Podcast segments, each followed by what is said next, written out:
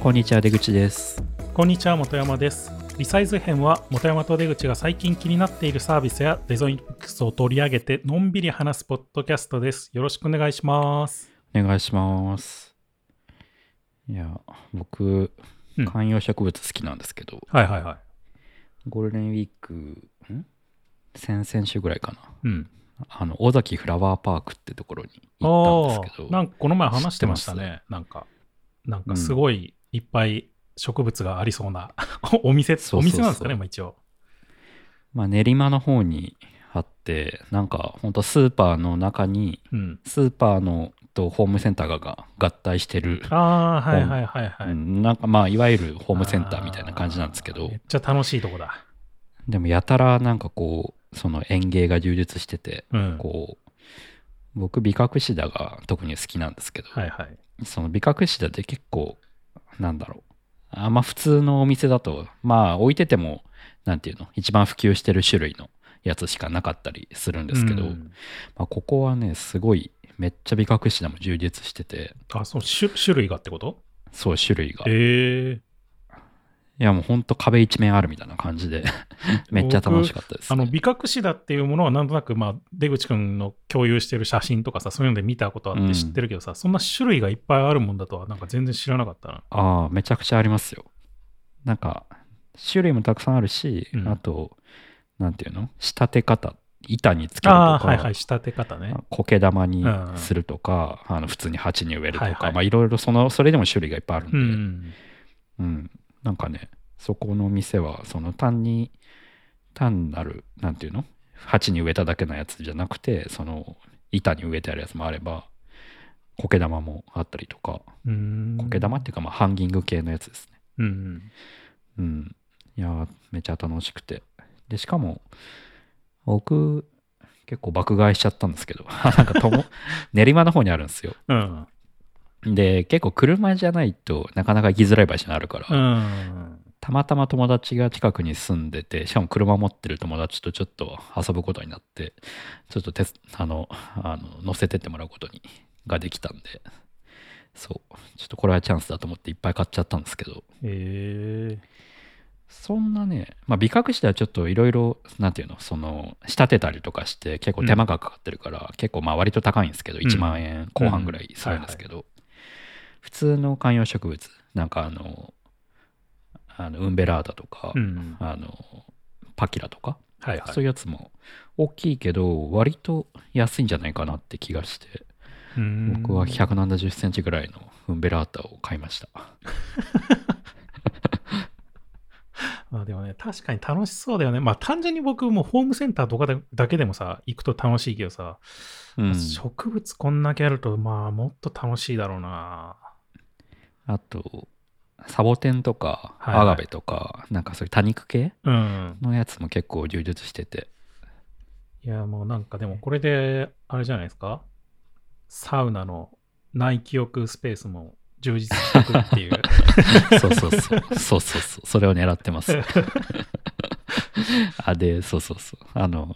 クワ、クワズイモ、クワズイモを買ったんですよ。食わずいも？うん。あの、なんかあの、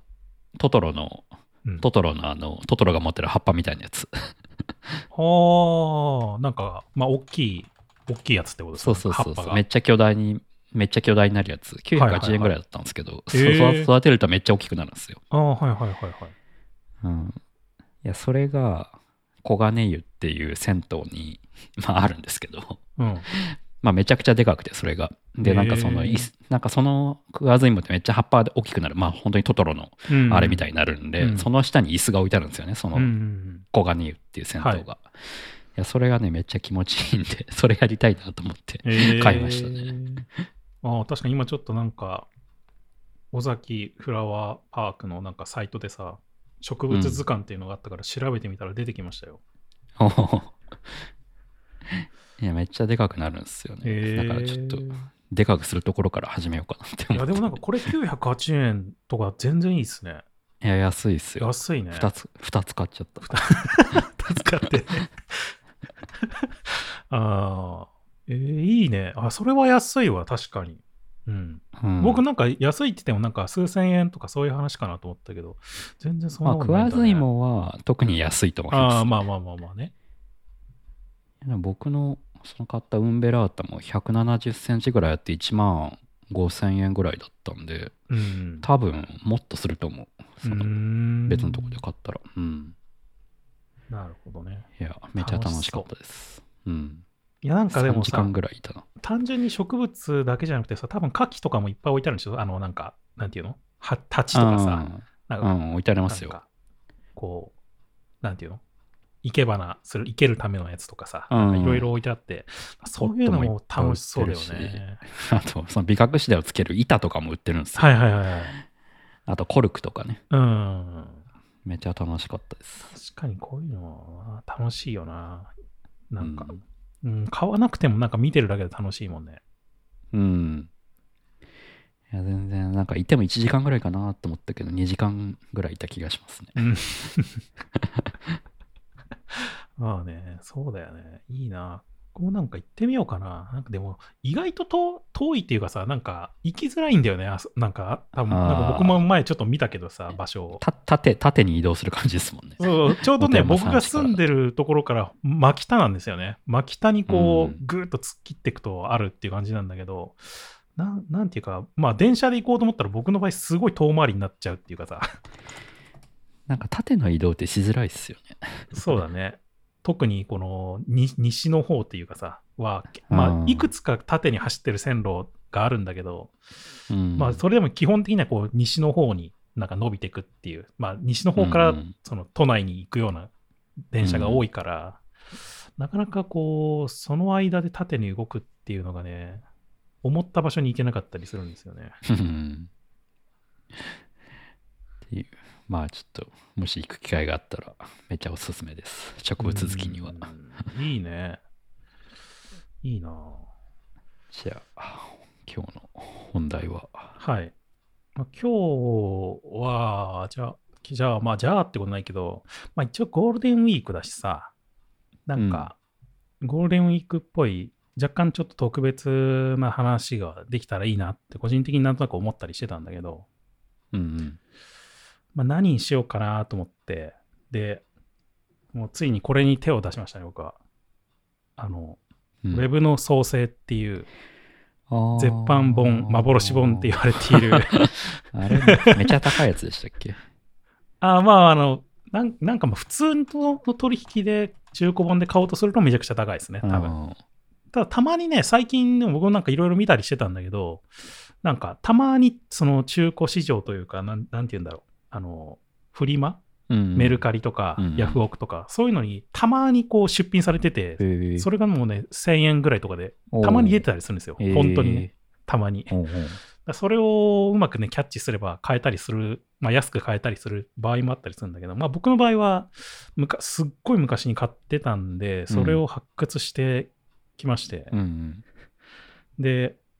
昔、それこそ何年だろう。2008年に僕読んでるんですよね、この本一回。うんだから、まだね、Web2.0 だみたいなこと言ってる時期ですよね。うんようやく。ちょうど 2008、ちょうどそういう時期ですよね。そうそうそうそう。iPhone3G が発売されて、それを買ってワンワイやってたりとか、まあ、XHTML 書いたりとか、PHP 書いたりしてた頃だった。XHTML。うん懐かしいだ。からそういう時期に、まあ、Web の創生の本を読んだんだけど、うんもう一回ちょっとさ、最近またさ、Web3 だとかっていう話してて、で、うんまあちょっと昔のね、Web3 とはまたちょっと違う Web3 じゃないですか、今話してる Web3 って。うんうん Web3 っていうか、まあその頃は Web3.0 って呼んでたけど、確か。うんうんだからなんかちょっと今読んでもまた面白いかなっていうのもあったし、うんちょっともう一回読んでみようってことで改めて読んでみたんですけど、うんなんかね、めちゃくちゃ面白かったね。今読んでも。うん。これはね、ほんと絶版本にしておくのがすごくもったいないなって思いましたね、やっぱり。なんか昔、なんか確か、なんだっけ、アフタートークかなんかでも、ね、一回なんかこの話したことはあったと思うんですけど、そのウェブの創生の話。うん。で、なんかその時にさ、いろいろ調べてたら、あの、コタロック先生も、なんでこれが絶版本になってしまってんだみたいなさ、こう そういうツイートを確かしてて、はいはい。ね、結構これは多分その業界から惜しまれてる人すごく惜しまれてるなっていう風な本なんですけど、うん。だからね、ぜひね、もしこれを聞いてたら、この関係者の方がこれを聞いてたら、ぜひともなんか復刻してほしいなっていう 気持ち。僕もっていうか、なんかもしなんかそういうことができる機会があればね、僕もすごく力を出し使、なんか使いたいというかさ、なんかそれに対してう、んそういうふうに思えるような本なんですけど、僕も読んだことないんですよね。うん。もともとはね、えっ、と、Weaving the Web っていう、えっ、と、まあ、ティン・バーナーズ・リーが書いた、あの、ウェブの、ウェブを、今のウェブを作ったって言われてる、まあ、ティブナ・ティン・バーナーズ・リーが書いた、1999年のに書いて、US で発表したというか、は出版したうん本を翻訳して、日本では2001年にウェブの創生、ワールドワイドウェブはいかにして生まれてどこに向かうのかっていうタイトルで、まあ、出版された本なんですけど、うん。まあ2001年って言ったら、まあ、ようやくドットコムバブルが弾けてみたいな感じなのかな。うん。で、まだ Web2.0 もそんなにこう、2.0だなんだなんて言われてないような時期ですよね。うん。ただなんか XHTML とかはその頃から W3C で割と議論されたりとか、勧告されたりとかしたりしてるんですよね。うん。だから1999年ぐらいから割とそういう話が出てきて、で、多分この本の中にも一応そのセマンティックウェブの話だとかっていうのが書いてあったりするんですけど、そういうところに向かう。うっていうところの話をなんか書いてるっていうような本ですね。まあ、大体半分ぐらいが、そのウェブ、今のウェブの基礎というか、ウェブができるまで、できてちょっと経ったぐらいのところまでをかいの歴史が書いてあって、残りの半分がなんとなくこう、ティンバーナーズィがこういうふうな構想を考えていたんだっていう部分がなんか書いてあるっていうような本で、うんどっちも面白いっていう感じでしたね、なんか。うん。その前半後半ど両方面白い。まあ僕はさ、割と昔も知ってるからさ、なんとなく、うん。なんか歴史的な経緯とかなん、まなんとなくね、うん。その、すごい昔は全然僕もウェブ知らなかったから、その辺はなんか知らなかったっていう部分があるけど、ある程度こうさ、なんていうの、大学生とか、まあうん高校生ぐらいからかな、僕の場合は。うん。そのウェブに触れる機会があったから、その頃のこととかがなんとなくこう見え始めるから、うんその歴史の中で。そうなってくるので、まあ僕の場合すごい面白いなって思いながらいろいろ読むっていうのがあったんですけど、うん。まあでも新しく読む人にとってもね、全然その面白い部分がすごくいっぱいあるかなっていうふうには思いますね。うん。うん。で、まあそもそもワールドワイドウェブができるまでっていう話の部分なんですけど、うん。なんか、まあ、インターネットって今だとさ、ネットって言われたりとかして、なんかほぼウェブと同化してるみたいなはいはい印象がうん。あるような気がするんですけど、まあ基本、実際は違う別のものなんですよね、うんあの定義としては。うん。うん。まあ、インターネットっていうのは基本的にはまあコンピューター同士を相互接続でつなぐなんかネットワークのインフラみたいなものであって、うん。で、ウェブはまあそのインターネット上で動作する、まあ、基礎技術システムみたいな、うん。まあそういう感じなんで、まあだからインターネットには別にウェブだけじゃなくて、E メールだとか FTP だとか P2P みたいな別のなんかウェブとは違うシステムみたいなものも、まあ同時に並行して走ってるわけですよね。うんいや走ってるというか、まあ動いてるうん。似たような技術システムとして。うん。だからまあ、それまでなんか、この本に書いてあったんだけど、まあ、ウェブが生まれる前も、E メールとか FTP みたいなものは、まあ、存在していたんですけど、うんまあ、そこに新しくえそのウェブっていう概念をまあ作っていったっていう話で、ただなんかそのウェブの構想っていうのは、そそもそもまあティンバーナルズ E が一番最初に考えてきたものっていうわけでもない。ただまあ、結果的にティンバーナルズ・リーはその歴史的な経緯を踏まえずにそこに至ったわけなんですけど、うん。まあ昔で言うとすごいなんか昔だと1945年にバネバー・ブッシュっていう人が、まあ、にすごいもうそれは戦後ぐらいの時なんでそんな技術的にはまあ進歩してないんですけど、うん。まあいわゆるその画像的なものだったりとかあとなんかコード的なもの二進法のコード化されたようなものをうまくこうなんか機械間で相互参照できるようなシステムっていうのを書いた考えた論文論文みたいなのを発表してたりとか、うん。まあ、あとはテッド・ネルソンっていう人が、えっとまあ、HTML の基礎となるハイパーテキストって呼ばれるようなそのフォーマットに従っていろんな人がものを書き出版するっていうことを可能するコンピューターについて考えた、まあ、リリテラリーマシーンズっていうなんかものを1965年になんかこう本に書いたりとかしたりとか、うん。あとダグ・エンゲルバートはまあ割と有名ですけど、ダグ・エンゲルバートはまあマウス作った人ですよね。うん発明した人。ただ、ダグ・エンゲルバートも同じように、そのハイパーテキスト的な概念のものでを使って、うまくこう共有できる作業空間みたいなものをこう考えていた時期があって、まあ、それをなんかうまく、なんていうの？道具として使うためのものとして、そのマウスみたいなものを発明したりとかっていうのをしているっていう、まあ、そういうような経緯がありつつも、ティンバーナーズ・リーは、まあ、その経緯を知らずして、うん。そのウェブっていうものを考えていくことになるんですけど、うん。なんかね、その本に書かれていて、結構僕がこう面白いなと思っててか、なんか昔から結構ね、こういう数学者の人のあの話とかよくしなんか急にしたりとかしてると思うんですけど、なんかそれに近いような話がちょっと書いてあって、うん。その、まあちょっとその引用部分をちょっと読むと、極端な見方をすれば、世界はもっぱら関係性だけからなるものであり、それ以上の何者でもないと見ることが可能である。私たちは辞書というものは意味が蓄積されたものだと思っている。ところが辞書上では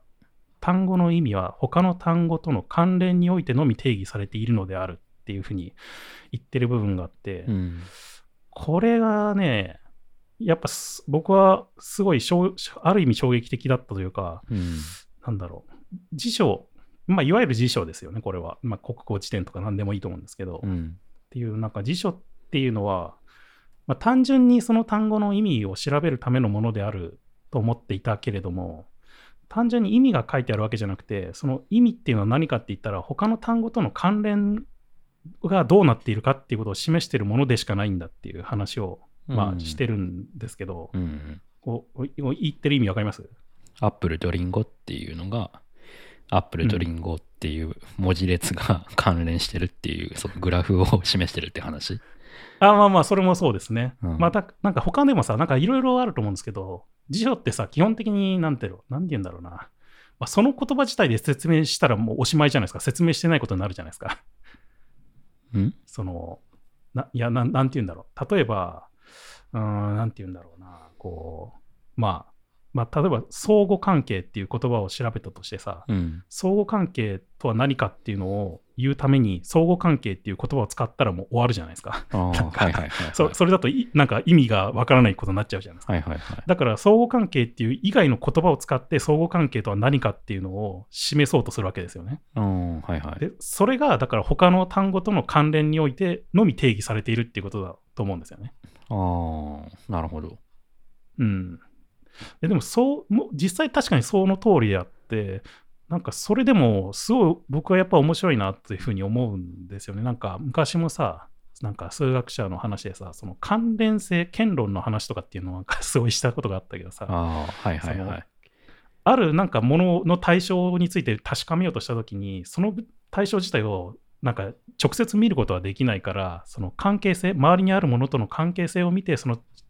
対象が何であるかっていうのを考えるっていうか、調べるっていうような考え方があるんだけど、うん。まさまさになんかそれに、まあこれ、それだなっていう話がをしてて、うん。なるほどね。で、なんか、ウェブっていうのはやっぱりなんかそういうものというか、なんていうの、うん単単純にその意味を調べるっていうか、まあ、こう関係性っていうのが重要なんだっていう話をしてるんですよね、ここって。うんうん。そのなんか無無作為にあるものっていうのがただあるだけだとそれ自体が何かっていうのはよくわかんないものになっちゃうんだけど、うんそれが何かと何かをどうまく関連づけることによってそれが何かってあることがこう浮き彫りになっていったりすごくわかりやすいものになっていくっていうようなことを示していて、うん。でそれを実現できるものとしてそのなんかウェブっていうものを考えていったっていうような話がまあ書いてあって、うんなるほど。なんかすごい面白いなっていうふうになんか思うなんかその辺を読んでて、うん。なるほど。なんかよくウェブってねなんか脳とかって例えられたりしますけどさやっぱり脳もまあニューロンっていう細胞がいっぱいあるわけですよねなんかうん。でニューロンっていうのはニューロン同士がつながるまでは脳に知識は生じないって言っててで私たちが知ってることのすべて私たちが私たちあることのすべては私たちのニューロンがどのようにつながっているかに由来するのであるっていうふうにも言ってるんだけどうん。こうどうつながるかによってその人がどういうふうに考えたりとかどういうふうに思ったりとかどういうふうなものであるのかっていうのを示すっていう話をしててうん。この辺がね僕もすごいめちゃくちゃ刺さりましたねなんか なるほどね。ここまだねまず序章ぐらいのところでしか書いてないんだけど、うん。いきなりこれを書いてあって、なんか、僕2回目に読んだと思えないぐらい、あ、こんなこと書いてあったんだと思って、すごいびっくりしましたね、なんか。なるほどね。うん。で、まあそっからまあね、なんか、ウェブをどうやって作っていくかっていう話が、徐々にこう、リリアルなものとして書かれていくんですけど、うん。ウェブって、出口君はいつ生まれたと思います？いつ生まれた？うん、その1990年代の どこか。うん、まあ正しいですね。まあ定義によってね、多分いつ生まれたかっていうのは多分難しいと、いつっていうのはなんか言い切るのは難しいかなと思うんですけど、うんまあ実際に生まれたと言っていいのは、1990年じゃないかな、きっと。うんうん、で、1980年ぐらいから、まあこのウェブの思想というか構想みたいなものをティンバーナーズ・リーは考え始めるんですけど、うん、まあ、その大元になったのが、こう、CERN って言われている CERN。えー何の略かっていうと、欧州合同素粒子原子核研究機構っていう、カーン、まカーンって読むんだ。セルンだと思ってた。あ僕、CERN って呼んでましたけど、ぼ間違ってるのかな？わかんない。まあちょっとどっちか僕もよくわかんないんですけど、うん、まあ、うんあスイスにあるやつですよね。CERN ではないのかな ?E だから、ER だから、まあ読むとしても CERN とかそういう感じになるのかなウィキペディアだとセルン、サーンって書いてある。ああ、サーンとかセルンか。うん、そうだね。カーンではないですね、確かに。まあ、その、じゃあ、セルンとしましょう。うん。まあ、セルン、まあ、その物理学の研究機構ですね。しかも、なんか、欧州合同のっていう、どっかの国に属してるわけでもないっていう、えっ、と、研究機構で、うん、まあ、短期間のソフトウェアコンサルティングコンサルティング業務として、まあ、1980年にティムが業従事し始めると。まあ、そこから始まるんですけど、うん。ただ、なんか別にそこのプロジェクトとして始まったわけではなくて、仕事の合間の余暇で最初に元となるエンクワイアっていうものを開発するっていうところから始まるんですよ。へえまあ、エンクワイアっていうのは何から取ってるかっていうと、なんか昔、エンクワイア within upon everything っていう、なんか、まあ、百科事典みたいなものが、うん。まあ、海外で、イギリスの方かななんかあったらしくて、まあ、そこから取ってるらしいですね、エンクワイアっていう言葉を。ほうほで、最初は単純に何かのために、誰かのためにっていうっていうよりは、まあ、研究所におけるさまざまなこう人物、複数のコンピューター、小プロジェクト間の相互関係を忘れない、自分が忘れないようにするために作った、なんかまあ、多分いわゆるハイパーテキスト的なドキュメントだったと思うんですよね、多分これって。ううん。それななんていうの、うん。ネットワーク構成図みたいなものをメモってたってこと？そうそうそうそううん。まあまあまあ、そこう関連付けるために多分リンクとかを貼って、これはこっちに関連付いててみたいな、多分そういうようなことができるようなものを多分ツールとして作っていたんだと思うんですけど、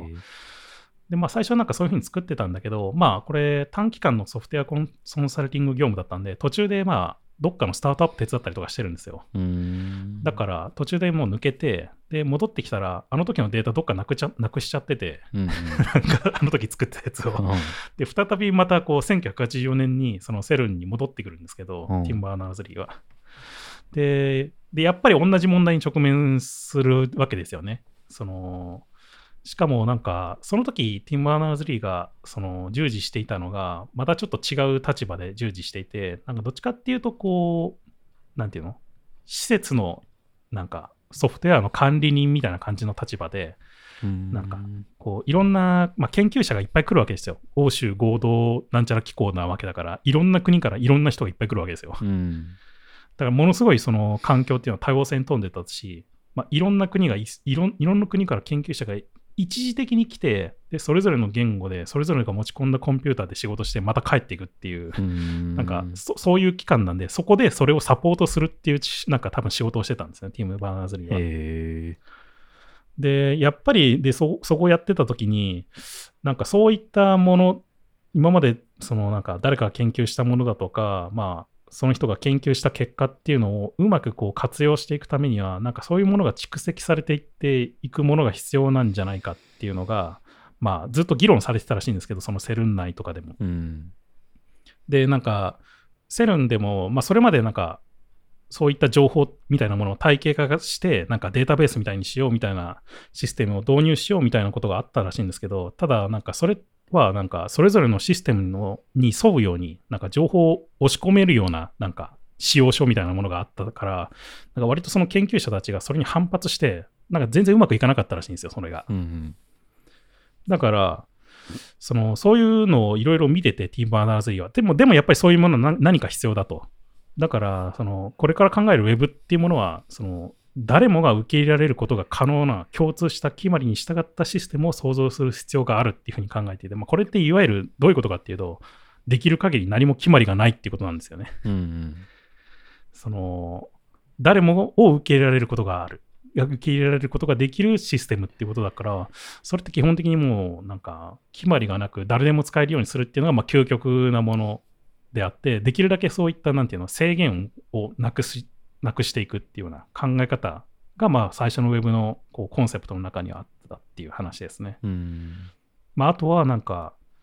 なんていうのこう管理者が必要ではないような状態にしたい。なんかそれはだから、やっぱり同じように、誰でも簡単にこうアクセスできたりとか、情報を書き込めたりするっていうことは、そこはに管理者がいたらできなくなってしまうから、うんウェブは完全に非集権化されたシステムになることが必要だったっていう話も書いてあって、うん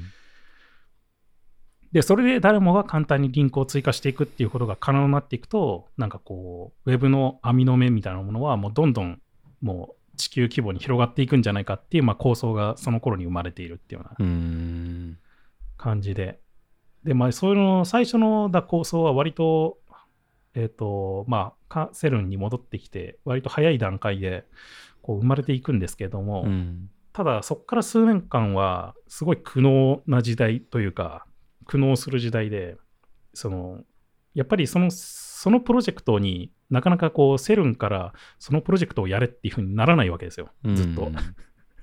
そんなの意味あるのみたいな感じでずっとなってるから、うん。だからティンバーナーズ・リーはその意味があることなんだよっていうのをうまく伝えるためにいろいろなんかプロトタイプっぽいものを作ったりとか、うん。なんか概念図的なものを説明したりとか、なんかいろんなことをや やるんだけど、うん。全然うまくいかないんですよ、そのうんセルン内で。うん。全くうまくいかなくて、いやもうこれどうしようかなみたいな感じになってなっていくんですけど、で、なんかとあるきっかけで、1990年に、あの、NEXT っていうね、うんあの、スティーブ・ジョブズが作ってた Mac から、あの、Apple から追い出されて作った会社、うん。NEXTOS を作って NEXT っていうのを売り出したやつ、あれを買ってもらうっていう機会があったんですよ、そのセルンのやつで。うん。で、これはなんか自分も興味あるし、買ってもらって、買ってもらおうみたいな感じでうまく取り入って、買ってもらって、で、さらにその NEXTOS と、まあ、その開発環境を使用するための実験っていう名目で、そのハイパーテキストプロジェクトを進めるんですよ。うん。なんか、だから、まあちょっと名目とは別で、なんか、とりあえず NEXTOS を手に入れて、 NeXT を手に入れて、うん。で、これをなんかちょっとうまく使えるようにちょっと試してみろって言いながら、ハイパーテキストのプロジェクトをはじす進め始めて、なるほど。で、実際にだから、今の Web の NEXT、今の Web って一番最初は NEXT ステップで開発されてて。で、一番最初に動作したのも NEXTOS 上のクライアントだったらしいんですよ。へえ、そうなんだ。うん。なんか最初は本当にそういう感感じというか、NEXT で作って、で、自分がもう NEXT でこう、いろいろ見たりとかしてるから、ブラウザも NEXT で作って、みたいな、うん。なんかそういうところから始まったらしいですよ。うん。まあ、だからそれが一番最初とするならば、1990年に、まあ、ウェブが生まれたと考えていいのかなっていうふうに。う。うんん。じゃあね、ネクストで作ったっていうのは何を作ったんですか？あー、だから、そのなんか、まあ、ブラウザ的な概念のものとか、うんハイパーテキスト的なものの、なんか原型になるもの、へえ。HTML の、とか、まあ、サーバーを立てたりとかもしてるああ、なるほどね。はサーバーは NEXT で立ててるのかどうかちょっとわかんないんだけどウェブ、サーバー的なものを作ったっていう。そうそうそうそう。そう、うん。それで、まあ、一応、他のコンピューターと、その、なんていうの？通信しながら、まあ、総合的に作用する。で、特定の URI っていう概念がその時やってありましありましたけど、っうんうん。ていうものでアクセスして、まあ、いろんなページにリンクで飛んでアクセスすることができるっていう概念の実物ができるようになったっていう。のが、HTML 的なものはまだないのか？いや、もう多分その頃には一応あったんじゃないかな、多分。うーん。うん。じゃあ本当にそのベーシックな、なんかまあ HTML 書いてブラウザで見れてサーバーがそれを返してみたいなところまでがそうできそうそうそうてたってこと？そうそうそうそうそう。うん。それが1990年に NEXT 上で動いてたっていう。うーん。うん。だから1990年末にそのセルンのサーバーが、一番最初のサーバーが立ち上がるんですよね。そので、まだでもその頃は1台サーバーがあるだけなんで、うん。なんかほぼそのサーバーに対してリクエストしてアクセスするだけだったんですけど、うんうん。だ正直だからそのサーバー内のなんかね、そのサーバー内でのドキュメントのリンクの関係しか作れてないみたいな。だから、うんまあ、まだ Web にはなってないとも言えるのかもしれないけどね、その意味では。。なるほどね。うん、で、まあ、最初はね、構想としては、ティンバーナーズリーは、ブラウザ兼エディターっていう構想があったんですよね。ほうほその、なんでそのエディターが付随してるのかっていうと、そのやっぱり、その、誰でもその参加できるようにしたいっていう思いがあったから、誰でも簡単に編集できるようにもしたいみたいな感じで、だからブラウザでもあり、やっぱりエディターでもをついてて、エディターで軽いなんか、なんか、気軽にリンクをつないで広げていくっていうものをできるようにするためになんかそういう構想だったらしいんですけど、う。うん。ただ一方で、そのどんなコンピューターでもそのウェブにアクセスできるようになシステムにするためには、なんか、まあ、いろんな PC が、いろんな OS があるから、なんかそれぞれで動作するブラウザーの存在がまあ必要だったわけですね。重要だったんですよね。うんうん。ただなんかそこをエディターの機能まで盛り込もうとすると開発がめちゃくちゃ大変になっちゃって、うんちょっとまずはちょっとエディターは抜きにして、とりあえずビューワーだけでもみたいな感じになっていって、うんだんだんその最初はエディターもみたいなふうに思ってたんだけど、それがなんかまあ普及し始めちゃったんで、結局ビューワーだけが残るみたいな感じになっちゃったんですけど、うん。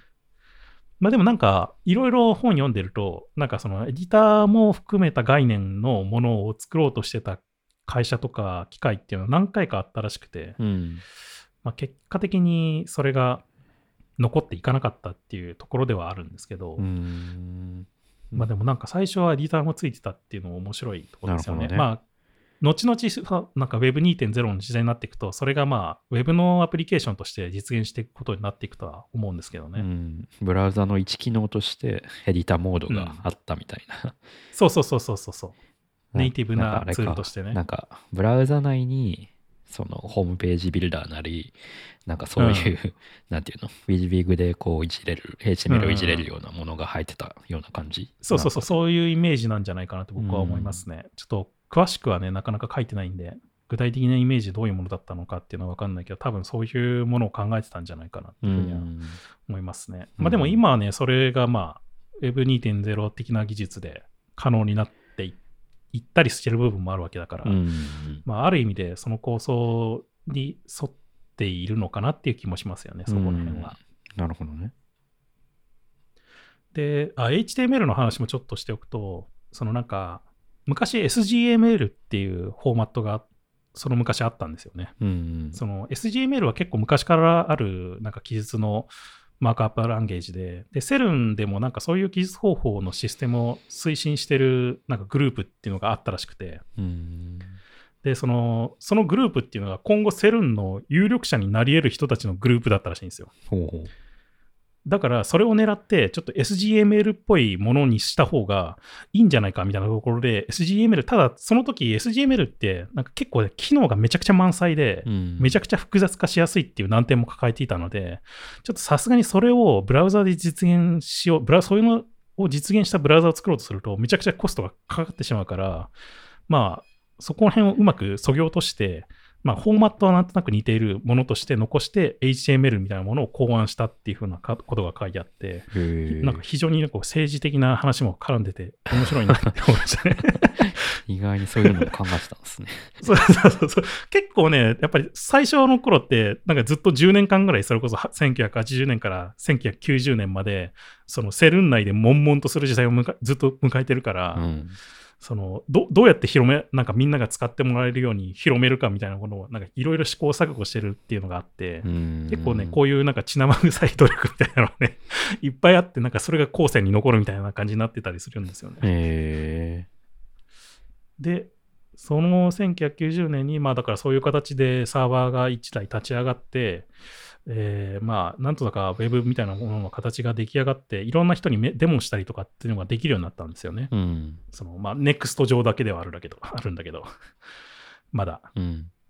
で、1991年ですね、次の1年、もう1年目に、またなんかこうセルン内のの NEXT を持っている限られた人にだけそのワールドワイドウェブのプログラム、まあ、ブラウザとかファーバーの財布を、サーバーを配布したりとかしてて、で、その頃、ちょうどまたパロアルトの SLAC っていう、まあ、これも多分物理系の研究機関ですね。スタンフォード大学直線加速器研究所っていうところから、なんか、ポール・クンツっていう人が現れて、まあ、その人も NEXT 信者だったらしいんですけど、うん。で、その人が、この、まあ、NEXT 信者だったことから、この、ティンバーナーズリーが今 Web っていうのを考えててね、みたいな感じの話をして、で、それで意気投合して、で、急にこう、この人が関係者を巻き込んで SLAC にサーバーを立てるっていう、なんか偉業を成し遂げて、初めてセルン外部のサーバー、もう一台目のサーバーが立ち上がるみたいな。ことになっていったって。で、多分その辺がいろいろね、ヒントになっていったんでしょうね。その、もう、ティンバーナーズリーは、セルン内部で広げることを諦め始めるんですよ。もうこれ以上この人たちに何何言っても無理だみたいな感じになって、うん なんか、こう、それでもなんかティンバーナーズリーは、その、うまくこう話を広げることでもっと多くのプログラマーの関心をなんか引き継げられるんじゃないかっていう望みを持っていたんだけど、うん。いや、なんかそういうタイプのプログラマーは高エネルギー物理学者にはなりそうもないなみたいなふうに思ったらしくて、うん。もうこのセルン内に何何言っても無理だみたいな感じになったらしくて、うん。で、それでもう、その NEXT 用のワールドワイドウェブの、まあ、原型になる思想とかそういうもの、ブラウザーとか、あとサーバーのそのプログラムっていうのを外部に配布するっていううん。ことを始めて、さっきの1991年のやつをきっかけに。うんうん。で、それまでもインターネット上にいくつかそのニュースグループっていう、なんかいろんなニュースというか、そのトピックを扱った、記事を扱ったようなグループがなんかいいろいろあったらしいんですけど、うんまあ、そこにいくつかの、まあ、ニュースグループにそういうものを配布してるっていう告知をして、で、その中でもハイパーテキストになんか熱中している、オルトハイパーテキストっていうグループがあったらしいんですけど、うん。なんかそこになんか徐々に火がつき始めて、で、お俺もなんかサーバー立ててみたとか、なんかバグ報告する人が現れたりとかするっていう、うん。なんかついにこう、ウェブ的な発展を遂げるっていうことになっていくって。で、なんか連絡をもらったら順次セルンのサーバーにリンクを追加していくみたいなさ、なんかこう、え。またそこも血生臭い努力をすることによって、うまくこう、ウェブっていうものがどういうものなのかっていうのをなんかこう、見せようとするみたいなさ、なんか、ニュースグループって使ったことないんだけど、まあ、掲示板みたいなもんなんですかね。ニュースグループって僕もね、なんか、これだからよくわかんなくて調べてみたんですけど、うん。なんかでもウェブが存在する前にあったわけですよ。このニュースグループっていうのが。うん。だからどういうものなのかなってちょっと思いましたよね。多分単単純になのかあれなのかな？メールで送ったりしてたのかな？こう、なんかどういうトピックがあったみたいなの。うん。まあ多分そういう感じなんじゃないかなと思いますけどね。このウェブが登場する前のニュース、ニュースグループっていうのは、うん。多分こう、ね、メルマガみたいな、そういう感じのものだったんじゃないかなっていうふうに思いますけど。で、まあ、ようやくそのね、さっきのオルトハイパーテキストっていうグループを中心に徐々に火がつき始めるっていうので、まあ、ここからウェブが爆発的に普及することになっていく。徐々にね。うん。で、それがしかもただの研究者間の話だけじゃなくて、まあ、もうちょっと商業的な部分だとか、あと、まあ、まあ、より普及させていくためのブラウザの開発の試行錯誤みたいなところに入っていくんですよね。うん。で、1991年から、まあ、1年後にそういう、さなんだろう、爆発的なヒットが生まれ始めて、1994年についにネットスケープナビゲーターが誕生するっていう。うん。ネットスケープは使ったことありますかね？手内くんも。うん。めちゃくちゃ、その、中学校とかそのくらいの頃に触ったことあるかもしれない。うん。うん、僕も中、中学とか、大体家庭用だとさ、もう Windows だったじゃないですか。そうそう。うん。だから、インターネットエクスプローラーなんだよね、ウェブブラウザって。うん基本的にだけどなんかそのちょっとなんかこういろいろ触り出した時になんか他のブラウザってものもあるらしいみたいなことが を知へ知って、なんかその時になんか、うん、なんか触ったことあるかもしれない。わかんない。あ、そうなんだ。もう、うん。でも名前は知ってますよね。うん。ぼ僕の場合はなんかあれなんだよね。あの、大学に入ってからなんですよね。大学に入って、まあ、芸術系だったんだけど、うんまあ、これからはコンピューターの時代だっていうので、まあ、Mac を買わされて、えー、まあ、まあ、その頃はもう MacOS10 だったんですけど、えっと、かえーっとその大学の工房みたいなところに、まあ、工房って言ってもそのいろいろあって、なんかコンピューター的な工房もあって、その中に、えっと、まだ OS8 か9ぐらいの Mac があって、うん。うん。で、そこに、まあ、Mac なんで、ねえっと、ネットスケープが入ってたんで、まあ、だから大学で結構ネットスケープをすごく使うっていう時期が、まあ、あったんですけど、うん。まあ、今の Mozilla とか Firefox につながるものですよね、ネットスケープナビゲーターって。うんうん。で、まあ、そうそういう感じで、まあ、ブラウザーがまあ結構生まれ始めるんですよね、その1994年ぐらいから。で、その、ブラウザーとかがいろいろ生まれていくとか、なんかこういうことやりたいっていうのがどんどん、まあ商、商業的なことも含めて、なんかだんだん増えていく中で、やっぱりなんかちょっとこれはなんか、なんていうの、ウェブの方向性というか、なんかし仕様なのか、なんかそういうものをうまくまとめていく必要があるんじゃないかみたいなところから、うん。まあ、ティムはこの、ティム・バーナーズ・リーはこの、なんていうの、暴走し始めるウェブの爆発的になんかヒットして暴走し始めるウェブに対して、まあ、非営利のコンソーシアムっていう形で、まあ、関わっていくことにしたっていう話があってですね。うんうん。で、これもまたなんか一つ大きなトピックかなっていうふうに僕は思うんですけど、その、結構ね、この、この本の中で、まあ、そのティンバーナーズ・リーは割と、なんていうの？愚痴っぽいことも書いてるわけですよ、たまに。その、さっきのさ、セルンでうまくいかなかったみたいな話とか、うん。その、あとなんか、なんでお、よく、なんかかいよく書いてあったのが、なんでお前は、その、なんでお前はっていうか、なんか、ウェブを作った人だからめちゃくちゃ儲けたんでしょ？みたいなことをインタビューされたとか、なんかそ、そういうこともめちゃ、なんかすごい愚痴っぽく書いてるんですよ、いろいろ。あで、なんか、ティンバーナーズ・リーはきその基本的にその、あんまりこう、ウェブに対して、なんて言うんだろう、そのお金儲けしようとか、そういうことを一番に考えてたんじゃなかったんですよね、やっあ。ぱり。うんその、一つの商業的な利益にとってではなくて、世界にとって何が最良であるかっていうことを本当に考えたら、なんか、自分はできるだけ自由であった方がいいっていうか、まあ、どこのポジションでもない位置で、なんか、いた方がいいっていうふうに思ったらしくて、うんで、まあ、それでなんか非営利のコンソーシアムっていう形で、まあ、グループを作って、まあ、こう、方向性を定めていくっていうようなポジションに入ることになったんですけど、うん。まあ、できるだけやっぱりその、なんていうの、ウェブの将来に対して、まあ、自由でありたかったっていう、まあ、で、それをなんか、見届ける立場でいたかったみたいなことが書いてありましたね。うん。なるほどね。結構ね、ここの辺もコンソーシアムの話もね、いろいろ面白いことがいろいろ書いてあって、うん。なんか、コンソーシアムは基本的に標準化を行う機関ではなく、勧告を発するため、発するっていうことだけにとどめたとかね。なんか要は強制力をあんまり持たせないっていうかね。なんか方向性を示すだけでどうしろっていうふうには、なんか自由を奪うものではないみたいな感じの立場でいたらしいですね。そのコンソーシアムってやつが W3C になったってこと？後々そういうものになっていったりするのかな。うんそうそう。なんか、ラフコンセンサスランニングランニングコードっていうのが標語っぽいのがあったらしいんですけど、できるだけ広く受け入れて実際に動くものを重視するみたいな、うんなんかそういう考え方で、まあ、こう、文化みたいなものを広、このウェブっていう文化みたいなものを広げていこうみたいな考え方が、まああったらしいですね。うんで、まあ、同時期ですね、1994年にマイクロソフトが次期 OS Windows 95にインターネットにアクセスするためのソフトウェアを組めるっていう決定を発表して、うん。で、なんか、なんだかんだネットスケープに入れない、なんか一緒にやらないみたいな感じで言ったら断られた上で、なんかネットスケープはそのマイクロソフトっていうものに対抗心を燃やしていたらしくて、うん。なんかそういう誘いがあったところで断ったらしいですね。うん。で、その上で、まあ、マイクロソフトはじゃあちょっと小さい会社のなんかブラウザっぽいものを作ってるところのコードをライセンス契約して、で、最初のバージョンのインターネットエクスプローラーを提供するっていうような感じにつながっていくっていうような。えモザイクはもうあその前なんだっけ、モザイクは原、本当に原型ですね。なんかまあ、モザイク、そうですね、原型だね。だから、えっ、と、それの商業版として、ネットスケープナビゲーター1.0っていうものが開発されるっていう感じですね。うんはいはいはい。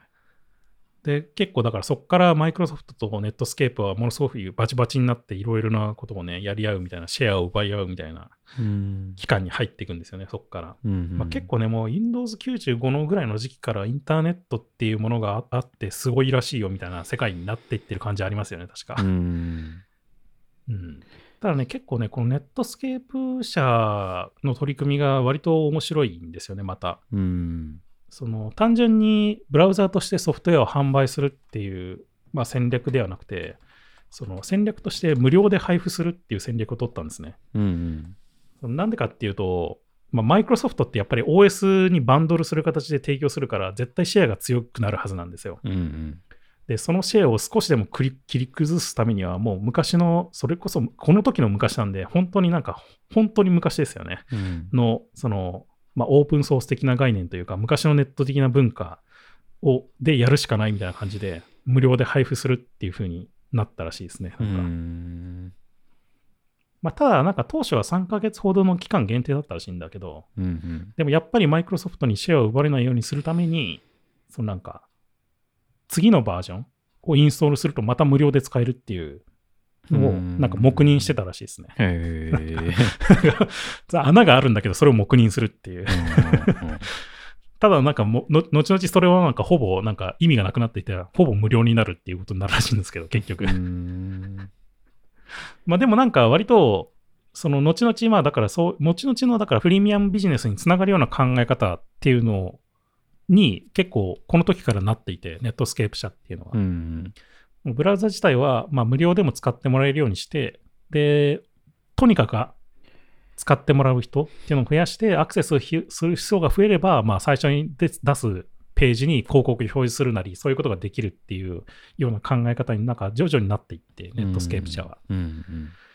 で、なんか、こう気づいたこととして、ウェブ上ではソフトウェア開発企業であるよりもサービス企業であった方が利潤は高いっていうことに気づきつつあったっていうことが書いてありました。早いっすねうんそれが今ですよそれがまあ、今なんだけど、ネットスケープ社は、だから1994年の時点でそういうことを、まあ、一番最初からそういうふうに思ってたわけではないんですけど、うん。なんか、結果的にそういうふうにに気づいていったっていう感じらしいですね。うん。なるほどな。マイクロソフトと競争し合うことで。なるほどでね、まあなんか翌年の1995年にはもう、なんか確か最速16、創設から16ヶ月でネットスケープ社が IPO をして、なん40億ドルぐらいのなんか、なんか総資産になるみたいな、なんか、うんまあそこからね、後のドットコムバブルって呼ばれるみたいなものがどんどん生まれていく、うん、前触れみたいなもんですよね。うんなるほどね。そこから マーク・アンドリーセンそのネットスケープにいた人がうん。アンドリーセン・ホロウィッツを作ってみたいな。そうそうそうそうそう。で後の Web3 にいろいろ投資をしてみたいな。結構ねだからねまそうそうそう、つながって、割とね、この話って結構いろいろなところでつながってて、僕面白いなと思ったんですよ。うん。だからそういう意味で僕なんか改めて読み直して面白いなっていうふうに思った部分がいっぱいあって、うんまあでも結局マイクロソフトは OS にバンドルされたブラウザっていうのがめちゃくちゃ強くて、うん。まあ結果的に一般層にはインターネットエクスプローラーがめちゃくちゃ普及するっていうことになるんだけど、そうですね。まあでもね、後々ネットスケープ社も、えっと、ブラウザのコードをオープンソース化するっていう、またこう、ウェブらしいことをやって、で、もうなんか、そこの本にも書いてあったんですけど、なんかマイクロソフト社はネットスケープ社よりも規模が大きいが、ネットスケープ社はウェブ社会の方がマイクロソフト社よりも大きいことに希望を託したってことが書いてあって、なんか面白いなって思いましたね。これもなんか、面白いでなんすねか一つの象徴的なものというか。んそれがモジラ？それがまあ後々モジラになって、うん。まあ Firefox として、ね、提供され始めるっていうもものですね。でも僕もだから2008年ぐらい ?2007、8年ぐらいの時は Firefox をめちゃくちゃ使ってましたもんね。やっぱり開発用のものとして。なんかその頃って Firefox めっちゃ強かったですよね。うん。てか拡張が Firefox しかなかったんうん。け書拡張が一番重重要なところですよね、やっぱり。なんかなんだっけ？印象としてプラグインがなんだっけ？あの今じゃ当たり前に入ってるそのインスペクター見るやつの。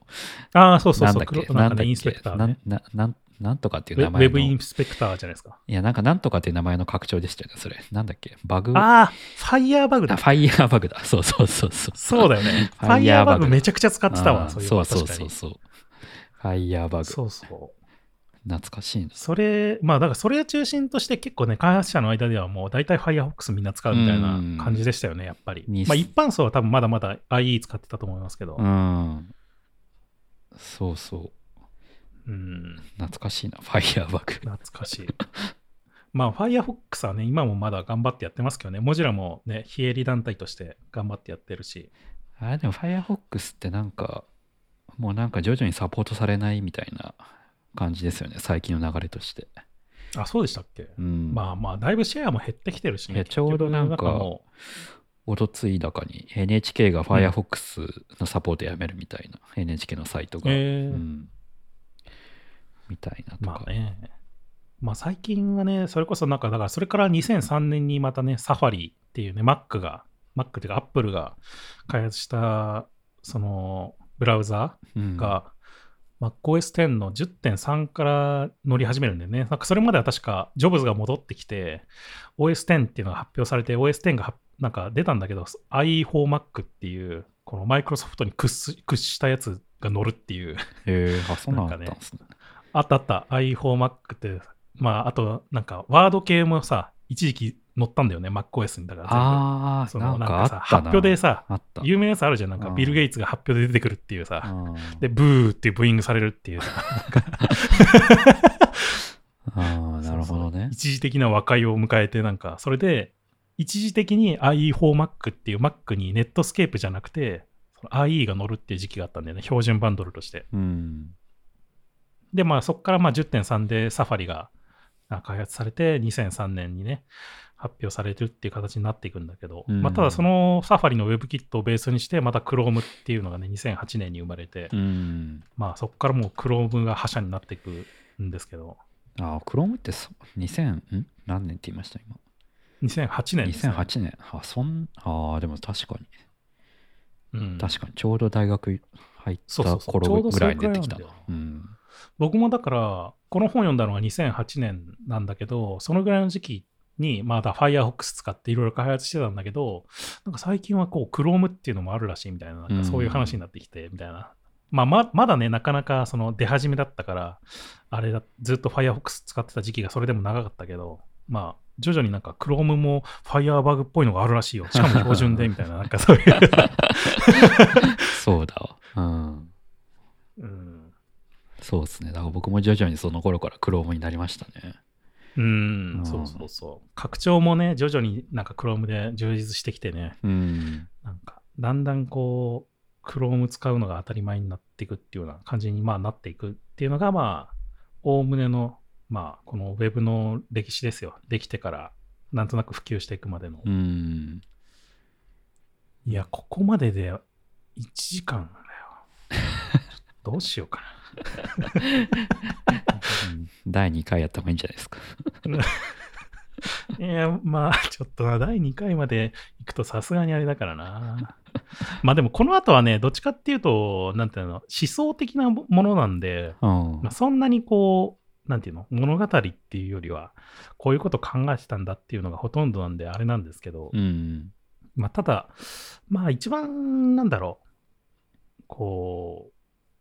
う、面白いというか、まあ、まあ、面白いというか、あれだな、まあ、一応思想としてこの頃考えてたのが、まあ、セマンティックウェブっていう最初の頃にも言った話ですよね。うんで、まあ、この本が出版された頃も2000年からまあ2001年ぐらいだよね。XHTML について議論され始めてて、W3C で。で、韓国、最初の1.0が勧告され始めてるんですけど、うんなんか、まあ、そもそもセマンティックウェブの思想、まあ、これ、ティンバーナーズ・リーが当時言ってた Web3.0 の思想ですけど、そのなんか、Web っていうのは、まあ、人と人が共同作業をするための強力なツールであるっていう話を、まあ、一番最初になんか、まあ、してたじゃないですか、セルンの時でも。うんで、ただそれっていうのは、結局だからその時って、なんとかみんなこう誰でも簡単に使えるようとした結果、まあ、ほとんど制約を持たせないっていう、まあ、ところにい行ったわけじゃないですか、さっき話したように。うん。その結果、まあ、まあ、ごちゃごちゃなも混沌としたものになっていくわけですよね、ドキュメントとしては。うん。なんか統制がないというか。うん。で、それによって、まあ、人は読めるんだけど、コンピューターが理解できないっていう世界になってしまったわけですよね。うん。その世界、そのウェブっていうのが。うん。ただ、まあ、一番最初考えてたのかどうかわかんないですけど、そのウェブっていうのは、やっぱコンピューター同士においても、そのコミュニケーション、共同作業っていうのが及ぶことが重要だっていうふうにまあ考えてたっていうのが、まあ、セマンティックウェブの一番根本的な概念で、うん。その人によって貼られたリンクだけではなくて、まあ、機械によって直接的、間接的に処理されるような、まあ、データの網目でもあるっていうのが、まあ、セマンティックウェブの考え方で、でそれをやることによって、こう私たちはなんか今までのウェブではその得られなかったその体験だとか恩恵みたいなものが得られるんじゃないかっていう話を、まあ、考えてたっていうようなところですね。うん。うん。まあでもこれも、まあ完璧ではないにしろ、結構 Google がやってきたことに割と近いんですよね。なんか。ほうほう。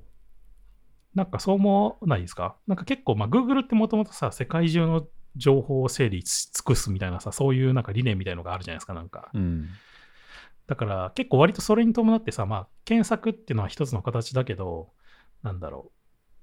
そのいろんな、まあ、データフォーマットを考えたりとか、まあ、検索にそこにどうやってこう活かすかっていうのをやっぱり結構整理してるような気がするんですよ。うん。そのレシピの情報がうまく表示されるようになったりとかさ、はいはいはい店のなんか評価が表表示されるようにななるとかさ、うん。で結構それってだから割と半分強引に半分こううまく整備をするするみたいなことを使ってなんか Google が整備してきたところのセマンティックウェブに割とちょちょっとずつ近づいてる部分はあるかなっていう、まあまあ完璧ではないんだけど、ね、Google に SEO として評価されるようにするためには、そのアクセシビリティなり、H うん。HTML らしい書き方でマークアップした方が評価されるから、まあ結果として構造化された HTML になるみたいな、うんそういう話。そうそうそうそうそう、んとかねあとなんかあるじゃんいろいろこうさなんか別のマニフェスト的なものを書いておくとなんか、まあ、ちょっと特別なものとしてクロールされて表示されるようになるとか、はいろいろそういう取り決めも作ったりしてるじゃないですか、Google ってなんか。アンプみたいなやつ。勝手ものだけど。そうそうそうそう。うんだから、なんかそういうのも割とセマンティックウェブ的な思想に近い話のなんか文脈のことですよね。うん。まあもちろんね、それによってちゃんとじゃあ機械同士がなんかちゃんとし間接的に直接的にしなんか相互接続してなんか処理できるようなものになってるかっていうとなかなかそうとも言えない部分はあるとは思うんだけど、うん。まあ、それをなんとか実現しようとしてきたっていうのが割とこんこの最近というかこの何年間の Google のなんか仕事なのかなっていうふうには思いますね。うん。うん。でなんかね面白かったのがねまあ結構最終章になるあたりとかが結構面白かったんだけど、うん。ああまあこの10章のやつとかも面白かったかな。Web of People っていう章があるんだけど、うん。まあ、そこの引用をいくつか話すと、Web は技術的な創造物というよりは社会的な創造物である。私は Web を技術的なおもちゃではなく、人々の共同作業の手助けとなるような社会的効果を生むものとして設計した。Web の最終目標は世界中に散らばっている私たちが織りなしている網目のような存在を支援し改善することである。私たちが信頼したり、推薦したり、同意したり、頼りにしたりするものはいずれも形に表すことができるものであり、それらは Web 上でいよいよはっきりとした形を取りつつあるっていうようなことが書いてあるんだけど、うん。なんか割となんかこの辺の話って最近の Web3 の考え方にもすごく似てるような気もするんですよね。うん。うんなんか、その頃、ティンバーナーズリーが考えてた Web3.0 っていうのは全く違う方向から今の Web3 って割と現れているような気がするんだけど、うん。なぜかこう、ティンバーナーズリーが考えていた Web の未来みたいなものに割と近づいていってるみたいな、なんかそういう雰囲気もあって、うん。なんかその辺が面白いなと思うんですよね、なんか。まあ、なんか最初に言ってたそのなんだっけそのティム・バーダンズリー自身うん。はなんかこうウェブ自体にこう力を持たないみたいなそのうんうんうん非中央集権的な感じの発想とかは、まあ Web3 でもう一度再チャレンジしてるっていうそうだね。感じかな。うん。まあなんか、そもそも Web3 がやっぱりそういうオープンソース的な文化というかさ、なんか Web エンジニア的な文化の中から生まれてきてる部分がやっぱあるから、なんかそこはなんか引き引き続きなんか継承され続けていってるっていう印象はありますよね、なんか。まあ、ただ大きな違いは、なんかそのティム・バーナーズ・リーは結局お金持ちになってないっていうところがちょっと違うところかなっていう気がしますね。なんか、なんかあー Web3 の中でよく言われるのが FAT プロトコルって言われるんですけど、うん要は Web2、まあこれまでの場合は、なんかこうプロトコルって HTTP とかうん FTP とか、うん。なんかいろいろあるじゃないですか。はい。で、その上にアプリケーション、Twitter なり Facebook なり、まあ、まあ、それはサービスだけど、まあ、もっと言えばその、ウェブというアプリケーションも一個もそうだし、その上にある、まあ、いろんなネットワーク、ネットサービスたちが、まあ、基本的にはなんかこう、すごくこう巨大なものになってて、まあ、GAFA 的な存在があってみたいなうん。構造になってるじゃないですか。だからまあ、プロトコルを作った人たちは全然こう、まあ、簡単には儲かってないわけなんだけど、うんそうだね。まあ、空気のような感じになってるんだけど、まあ、Web3、まあ、ブロックチェーンの世界の場合はそれが逆転して、プロトコルのレイヤーの人たちが基本的には、あの、プロトコルが一番の、うん一番活発なレイヤーになってきて、その上のからアプリケーションっていうのはすごく薄い存在。うんで、プロトコルを作った人の方が、まあ、平たく言えば儲かるっていうような、はいはいはいはい。あのなんかプロト、ファットプロトコル理論みたいなことが言われるんだけど、うんなんかそこが結構違う部分まあ確かにね。まあ、だから、Web3、まあ、DeFi とかうん。の、特に DeFi の人たちは、プロトコルを作ろうみたいな、はいはいはい。割とこう、だから、まあ、プラットフォーム思考になりがちなところはあるんだけうんど、アプリケーションよりもね。まあなんかあの、コンポーザブルの話の時もしたよね、なんかそういう話を。そうそうそうそう。うん。うん。で、その、基本的にはプロトコルを作った人たちにもちゃんと還元される仕組みっていうのが、最初からネットワークに、の設計の中に埋め込まれてるってところが、まあ、結構こう、うんこれまでの Web との根本的な違いではあるかなってう、いうん感じがします、確かにね。うん。いや、でもなんか、割と、だから、ティンバーナルズリーは、まあ、ウェブっていうものを割とこう、技術的なものっていうよりは、やっぱり社会的な活動の何かみたいなものとして捉えているっていうのがあって、うんその辺は確かになんか Web3 にも、最近に見る Web3 とかっていうものにも割となんか近い印象はあるんですよね。やっぱり DAO みたいなものだとかっていうものとかも含めて。うんやっぱその、超根本的なこう思想としては、その分散であるとか、うん。なんかこう、非中央集権的であるとか、うん。そういうのはやっぱ、うん昔から引き継がれてる思想ですよね。うん。うん。まあ、あとなんかね、まあ最後の章ですね、第14章の Weaving the Web っていう章にも面白いところがあったんで、ちょっと引用して、なんとなく終わっていこうかなと思うんですけど、うん。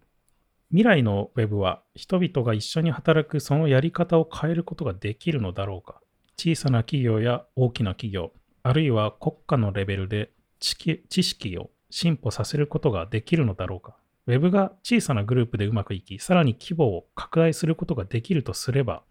それは世界を変えることはできるだろうか。Web のおかげでさまざまなことにかかる時間が短縮できるのは分かっている。けれども、社会の在り方を変化させること、つまり新しい仕事のやり方への移行を引き起こすことはできるのだろうか。そして、もしできたとしてそれはいい方向に進むのだろうかっていう、なんかまさにこうさ、Web3 をさ、予言するかのようなさ、なんか勝手に結びつけてるだけなんだけど、自分の中で。はいはいはい。なんかでもそういうような話のことが書いてあって、で、なんか結局やっぱこの人ってなんかその、どうやったらうまくコミュニケーションできるのか、どうやったらうまくこう関係性を築いていけることができるのかっていうことを究極的には考えてる人なんだなってなんとなく思ったんですよね。なんかこの辺、まあうんもうちょっといろいろその後に文章がいろいろあるんですけど、うん。だからなんか最終的には一番最初になんかちょっと、ちょっとなんか話してた、そのなんだっけ、その世界はもっぱら関係性だけからなるものであるっていう話に帰結していくっていう、うん。なるほどね。その辺がすごい面白かったですね、やっぱり。改めて読んでみて。なんか、今はどういうこと考えてるんですかね ティム・バーナーズリーは。、僕もね、それがちょっと気になって、ちょっとティムバーナーズリーがなんか今の Web3.0 に何か物申してないかなって軽く検索してみたんだけど、なかなか見つかんなくて、あ そうなんだ。うん。なんか物申してほしいですよね、何かちょっと面白いこと。うん今何歳ぐらいなんだ？今いくつなんだろあ ?66 歳。まうだ若いんですね。うまだまだ、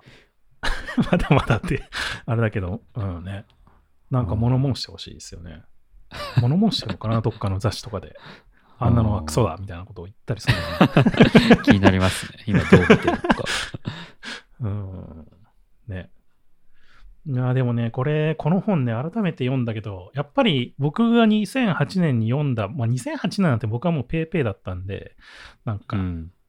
ちょっと XHTML とか、なんかそういうセマンティックウェブとか、なんかそういうのをかじり始めて、あ、なんかそういうこと考えてたんだわ、すごいみたいなぐらいしか思ってなかったんですけど、うん改めて読むとすっごい面白かったですね。なんか今読むとさらに面白いなっていう風な感じはすごいしましたね。うんなので、なんとか復刻してほしいですね。なんとかならないのかな、これ。本当に。本山さんがクラファンやって出版するしか。いや、まあさ、ととりあえずあの権利関係どうなってるか調べないとさ、やっぱりそこは。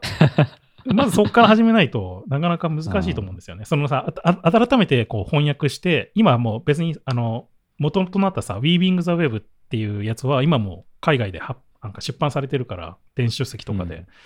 だから、それを改めてこう翻訳してとかでも全然いいと思うんですよね。あの、権利関係が難しいとか、なんかいろいろなものがあったとしたら。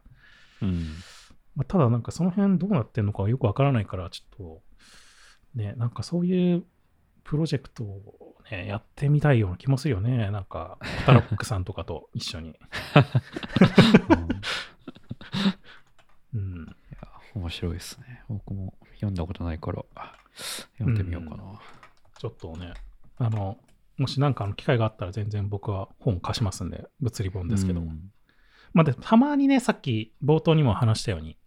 メルカリとかヤフオクとかでも、まあ、1000円、数千円程度で、まあ、出品されてたりするんで、まあ、それをうまくキャッチして読むとか、まあ、あとね、図書館とかは全然残ってたりするからね、国会図書館とか、そういうところには置いてあったりするんで、そういうのでね、借りて読むっていうのもあると思うし、まあ、今はなんかちょっとそれしかできないですけど、ね、まあ、あとはもう Weaving the Web っていう翻訳されてない原文を読むかですね。え結構分厚いんですか、この本って。いや、まあ普通ぐらいじゃない？普通の本だと思うよ。うん。うん。全然よ、内容的、内容っていうか、あのね、文字の大きさ的にも、全然普通の新書ぐらいの感じですね。うーん。だから、めちゃくちゃ、なんか、読むのが大変っていうこともないと思うし、まあでもそんなうにん簡単でもないっていう、まあ挿絵とかがそんなにないんで、挿絵ないっていうか、うんないですね。この本は。うんうんうんまあでも、なんかもし手に取る機会があったら、ぜひ、ぜひぜひ読んでみてもらいたい本ですね。うんうん非常に面白かったです。ちょっととりあえずメルカリで探してみます。なんか、そう、つい最近もなんかちょっと980円ぐらいでなんか売られてましたよ。メルカリ。えー、とりあえずメルカリで検索を設定します。はい。まあ、じゃあそんなところですかね、今回は。おい。